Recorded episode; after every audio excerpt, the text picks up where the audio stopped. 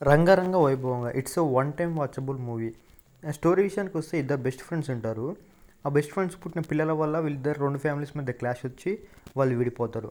And ఆ తర్వాత ఇద్దరు బెస్ట్ ఫ్రెండ్స్ కలిసారా లేదా ఆ పిల్లలు కలిసారా లేదా అండ్ వాళ్ళ మధ్య వచ్చిన క్లాష్ ఏంటి అని తెలుసుకోవాలంటే సినిమా చూడాలి. ఇది సింపుల్ ప్లాట్ లైన్ అండ్ ఇది ఒక simple entertainment one time watchable love story అక్కడక్కడ మంచి సీన్స్ ఉంటాయి ఎంటర్టైనింగ్ సారిపోతుంది అక్కడక్కడ బోర్ కొడుతుంది. ఆహా అనిపించే సీన్స్ ఉండవు ఏంట్రా ఇంత వరస్ట్గా ఉందనే సీన్స్ ఉండవు. జస్ట్ అలా టైం పాస్ చేసుకుంటూ వెళ్ళిపోవచ్చు.